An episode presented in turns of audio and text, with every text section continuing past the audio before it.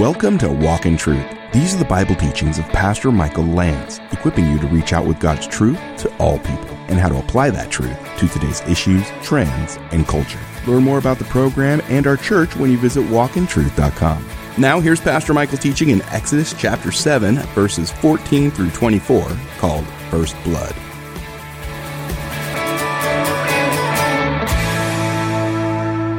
First blood, we are going through the plagues of the book of Exodus. We have come to the very first plague, first blood. That will sound familiar to some of you. It was a movie uh, back in the early 80s. Sylvester Stallone, uh, he was a drifter, ex Green Beret, and he came into this small town. And those of you who've seen the movie before, you know he was harassed by the sheriff. Brian Dennehy played the sheriff. And uh, he just didn't like the way Sylvester looked and uh, kind of harassed him, tried to push him out of town, and uh, it got ugly. And uh, Sylvester wins in the movie. And he does say, they drew first blood. now, that movie has very little to do with our message, but I thought it was worth mentioning since it is the title. But the first plague that does uh, come against Egypt is a plague of blood. Literally, not just the Nile River is turned to blood, but all of the things that hold water within Egypt turn to blood.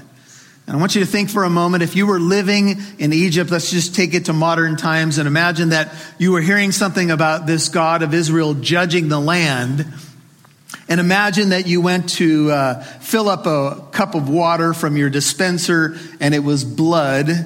And imagine that you walked out to take a morning swim in your swimming pool and it was blood.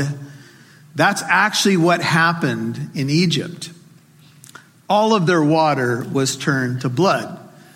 And the big idea of the text that we need to see, even though I know this idea might gross you out a little bit, is that the Pharaoh had spilled the blood of the Israelites.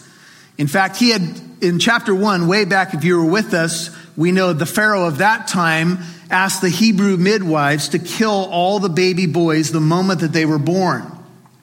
And that was tragic.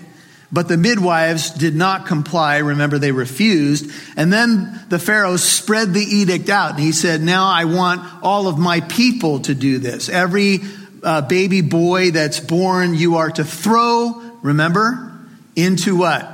Into the Nile River. And the Bible doesn't give us a lot of detail on what actually happened, but we would assume that many of the Hebrew male babies did die in the river.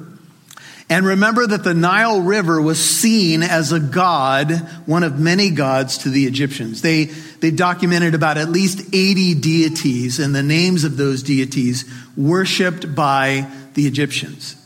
And the, the first few plagues have to do with the Nile River and what, how they saw that.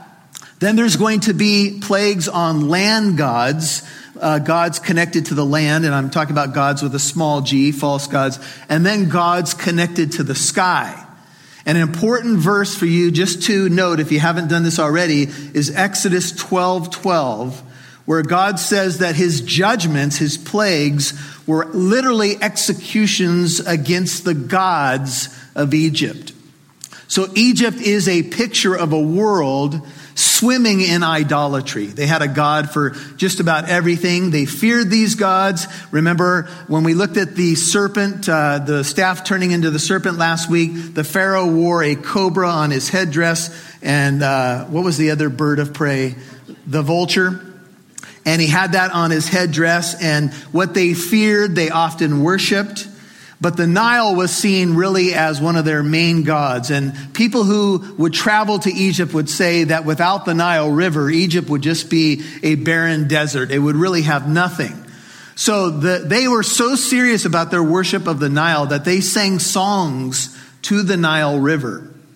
And when the Pharaoh goes out and Moses meets him at this first uh, plague encounter, it may well be that the Pharaoh is going out to sing a morning hymn to the river. And there's a little speculation as to what he was actually going to do, but there are several morning meetings that take place between uh, Moses and Aaron and the Pharaoh. And uh, this one is going to be at the Nile River. It's called First Blood. This is Exodus 7, verse 14. The Lord said to Moses, Pharaoh's heart is stubborn. If you have an ESV, Exodus 7:14, his heart is hardened. If you have a New King James, his heart is hard. And the NIV says his heart is unyielding. He refuses to let the people go. Now, the Pharaoh is described as heavy hearted. Literally, the Hebrew word is kalbade, and it means literally to be heavy, to be severe, difficult. It even has the implication of being stupid or slow, thick or heavy. It has the additional connotation of being burdened. And the Pharaoh was a worshiper of idols, and this is what idols will do in your life. They will add burdens to your life.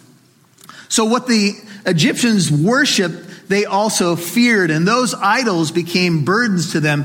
And if you follow uh, the pantheon of gods through Greek culture, Roman culture, Egyptian culture, Assyrian culture, Babylon, these idols were what they feared largely, and they tried to appease these gods for, for example, fertility blessings. So they had several gods tied to the Nile. Osiris was one of those gods, and Osiris was supposed to have the Nile uh, going through uh, the bloodstream of this god.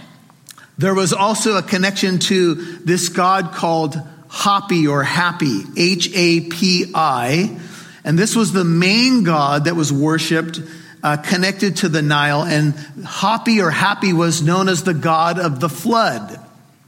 And this god was depicted as a bearded man with female breasts and a pregnant stomach. And this is the way the ancients often depicted their gods. And they saw Happy or Happy as a fertility god who would give them blessings connected to the Nile River.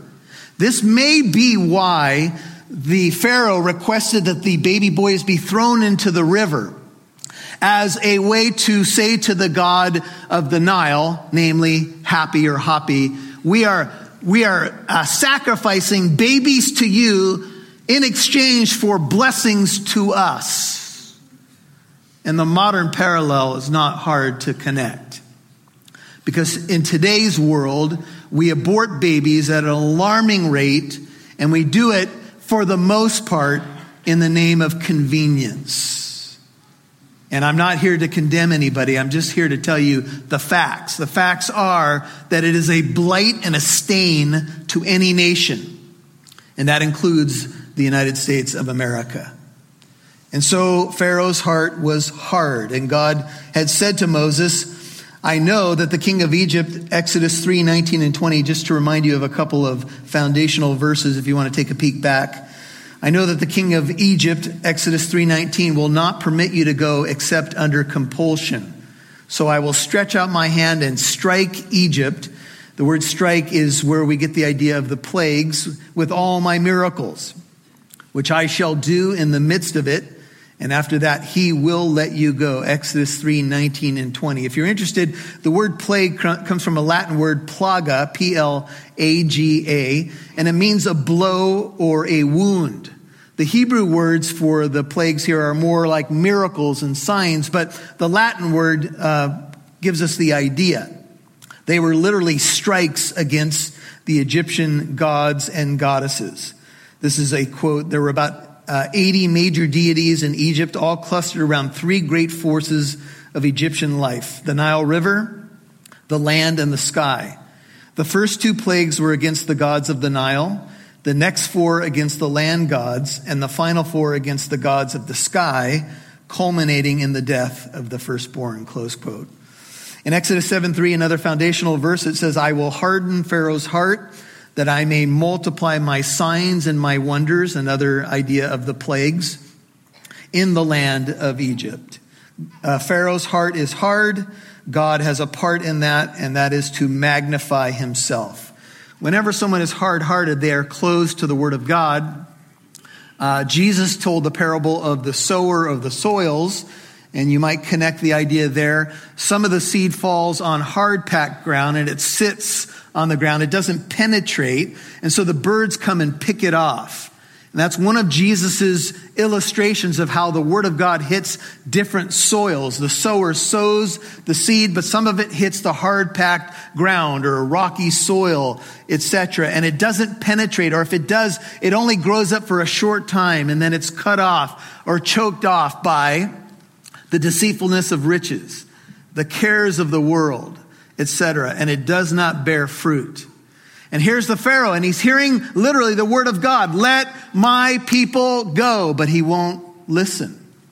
His heart is hard. And it is interesting to think about the fact that the word of God can go out and it can hit soft soil and it can produce 30, 60, 100 fold blessing, fruit, if you will. And then it hits other hearts and someone seems to have a deflector shield around them. Every time you can't even go there with some people, right? I don't want to talk about it. I don't talk about. I remember I was in a, I was in a hot tub. Uh, it was at the gym, and uh, it was in the men's locker room. So clarification. Anyway, I was in the hot tub. Anyway, that'll remind you of a song way back in the day. But uh, I was witnessing to this guy, and he had a cross necklace on. And so I said, Hey, why do you wear the cross? Uh, do you know what that means? And he goes, Oh, I don't want to talk about it. I said, You you, wanna, you don't want to talk about it. He said, I don't talk about politics. I don't talk about religion. That's pretty much how he said it. And I don't talk about sports. And I said, if those three categories were applied to my life, I'd never talk again.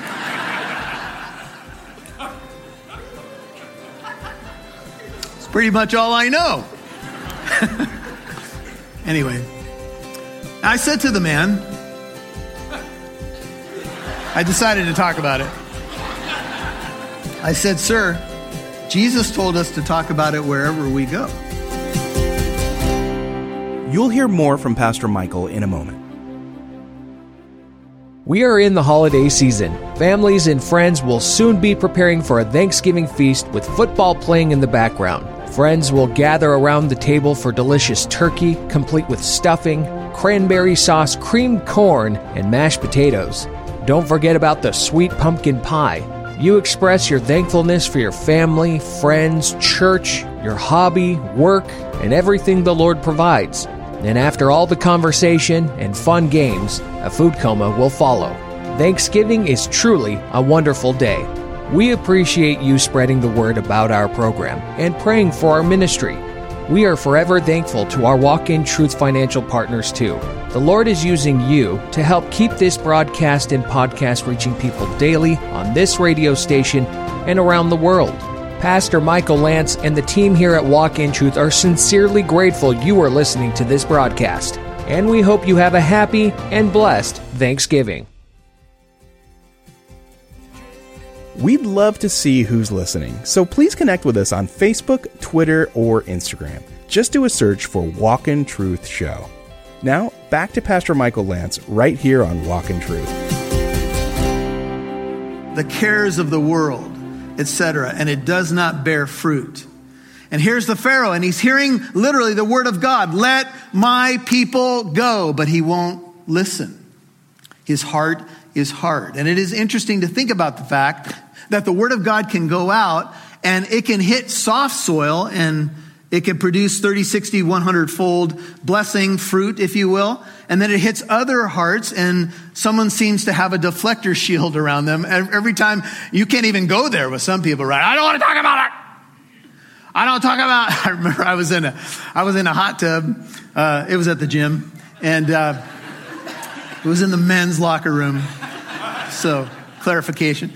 Anyway, I was in the hot tub. Anyway, that'll remind you of a song way back in the day. But uh, I was witnessing to this guy, and he had a cross necklace on. And so I said, Hey, why do you wear the cross? Uh, do you know what that means? And he goes, Oh, I don't want to talk about it. I said, You don't, you, wanna, you don't want to talk about it? He said, I don't talk about politics. I don't talk about religion. That's pretty much how he said it. And I don't talk about sports. And I said, if those three categories were applied to my life, I'd never talk again.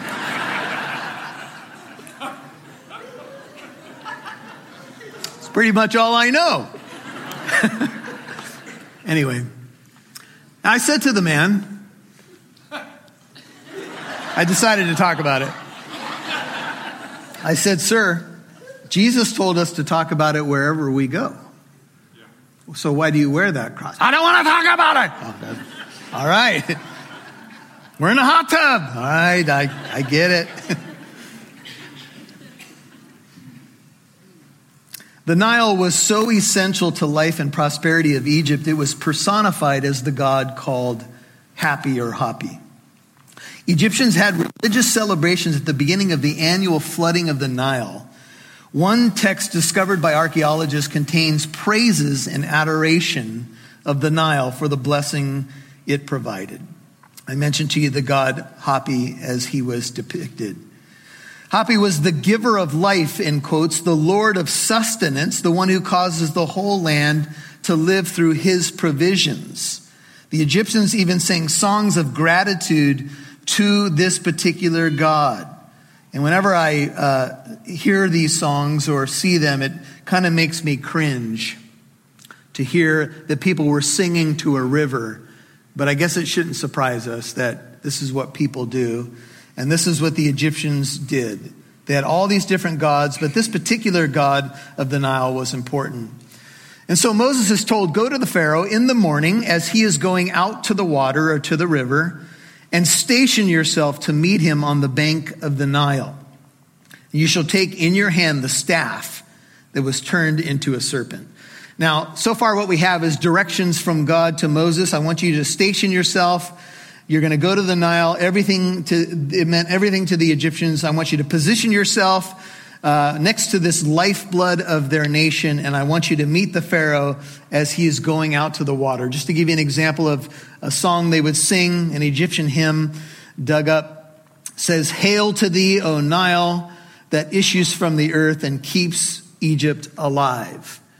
And there are some people that think that the Pharaoh was going to bathe at the Nile, and in uh, Exodus 2 5, some of you will recall that the princess who discovers Moses in the basket went to the Nile to bathe. Uh, they say that the ancients didn't really swim. There wasn't a whole lot of people that were trained in swimming. So it's unlikely that the Pharaoh's going to swim. Uh, it's probably unlikely that he's going to bathe, although his bath could also be seen as a religious rite. He may have been going down to the river to bless the waters or to sing a hymn to the river and thank the river. Some people say if you want to just get practical, he may have been checking the level of the river. I'm not sure why he would do that, but that's some of the speculation. But scholars say that if you see it from a religious perspective, and I think this is the way you need to see it, when the Pharaoh would go into the water, he believed he was getting power from the river. You see, people believed that the Pharaoh was divine and his power source was the gods of Egypt. So when he went into the river, it was a form of, if you will, and I'll put this in quotes, baptism. He would go into the Nile to receive power from the gods represented by the Nile. And he would say whatever he would say. Maybe he would sing a hymn. Remember, he was seen kind of as the high priest of Egypt. So he was the political and religious head of their nation. And so he was deified in their eyes, and he would go down there and do what he would do, some sort of religious ceremony. And the Lord says, Moses, I want you to go, and I want you to meet him there as he goes for his morning worship. That's what I think is going on. He would go there to bathe, to be empowered, and he went there in the morning. And I will just say to you as a Christian, you need to learn to meet your Lord in the morning. Amen? Now, I know there's a lot of things that come at us, and a lot of you have crazy schedules, and I know there's a lot of demands that come your way, but I would just say to you, and I've discovered this in my own life, if I can just open the Word of God in the morning and just get a little bit of Bible into me, even if it's just a few verses, it makes all the difference in the world. And what I do is I just open my Bible. Right now I'm going through Psalm 119 and I take a highlighter and a pen and I say, Here I am, Lord. I need you. Fill me with your word. And I could spend five minutes, I could spend half an hour. I think what really matters is that you meet God in the morning. Amen? Kind of sets the, the whole tone of your day. You've noticed when you come in here, I was sharing with Shane in the back, uh, there's a, uh, an account in 2 Kings chapter 3 where Elisha is approached by three kings and they're about to have war with the Moabites. And they ask Elisha to pray. And at first he doesn't want to, but he, he agrees. And when he's about to prophesy, he calls for a minstrel. This is 2 Kings 3.15. This is a side note. He calls for a guitar player. And he says, I want the guitar player to play and then I will prophesy. And there is something that happens when you worship God in song with other brethren. The Spirit of the Lord. Amen? You guys feel what I'm saying? The Spirit of the Lord starts to minister. He inhabits the praises of His people. Something happens. Shane said it in his prayer. Something lifts from my life. My burdens lift and my focus becomes Him. Don't miss the music time. It's really important. And so I say that because there's the Pharaoh going to worship his pagan God in the morning. Many scriptures I could share, to you, share with you, but here's one. Psalm 5 3 says, In the morning, O Lord, Psalm 5 3, thou wilt hear my voice. In the morning, I will order my prayer to you and eagerly watch. In the morning, when I rise, give me Jesus. Because if I don't do that, look, I know there's so much going on right now, and I am tempted, just like all of you, to worry about the yesterdays and the tomorrows, but I don't, I don't have control of any of it. All I got, according to Jesus, is today. Jesus said, Don't worry about tomorrow. Today's got enough issues. Amen? Just live today. Wrap your life in prayer and the Word of God and go out in mission. You must be connected. Apart from Him, you can do nothing.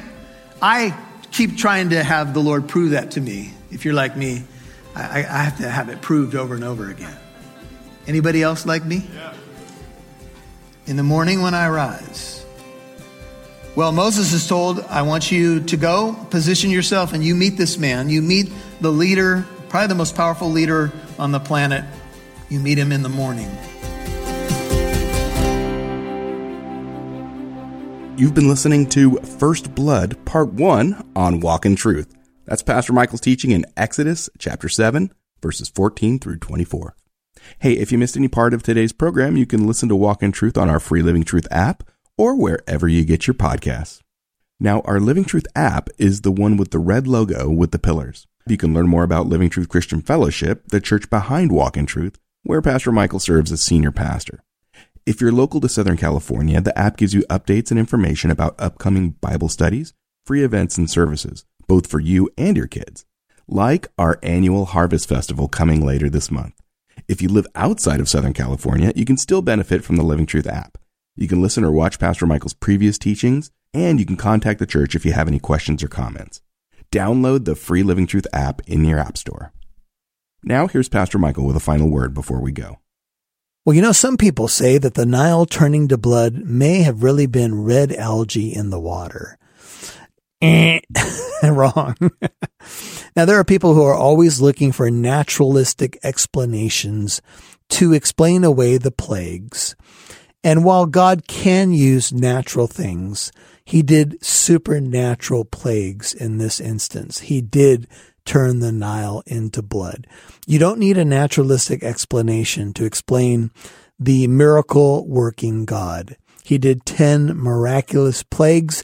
He did use some natural things like we'll see uh, later on with flies, etc. But Nonetheless, he turned the Nile into blood. That's evident in the teaching that's before us. And so I wouldn't worry about trying to explain it away with red algae because the Bible tells us exactly what happened in the text. The Nile was turned to blood. And there's a significant message there for the gods, small g, of Egypt. This is Pastor Michael Lance. Hey, you're listening to the book of Exodus right here on Walk in Truth. We're excited that you are with us. And we're excited about the God who delivered the Israelites and the God who has delivering power in our life. And that's what we want you to know. The power of God in your life, the power of the kingdom. Hey, if we can help you in any way, you can reach out to us at walkintruth.com. That's walkintruth.com. You can click on the church tab to find out more about living truth in Corona, where I serve as senior pastor. And Lord willing, we're going to see you right here tomorrow for more on that first plague in Egypt. God bless you. We'll see you then. And don't forget, Walk in Truth is a listener supported ministry. Your financial partnership helps us broadcast on this station and provide the podcast for free. Also, more people like you can dive deeper into the Word of God and apply it to their life. Please consider becoming a Walk in Truth monthly partner of at least $5 a month, or you can give a one time gift. Visit walkintruth.com to give. And thank you. And join us tomorrow for part two of Pastor Michael's teaching in Exodus chapter 7, verses 14 through 24, called First Blood. I'm Mike Massaro. Thanks for listening to Walk in Truth. Our goal is to equip you to reach out with God's truth to all people.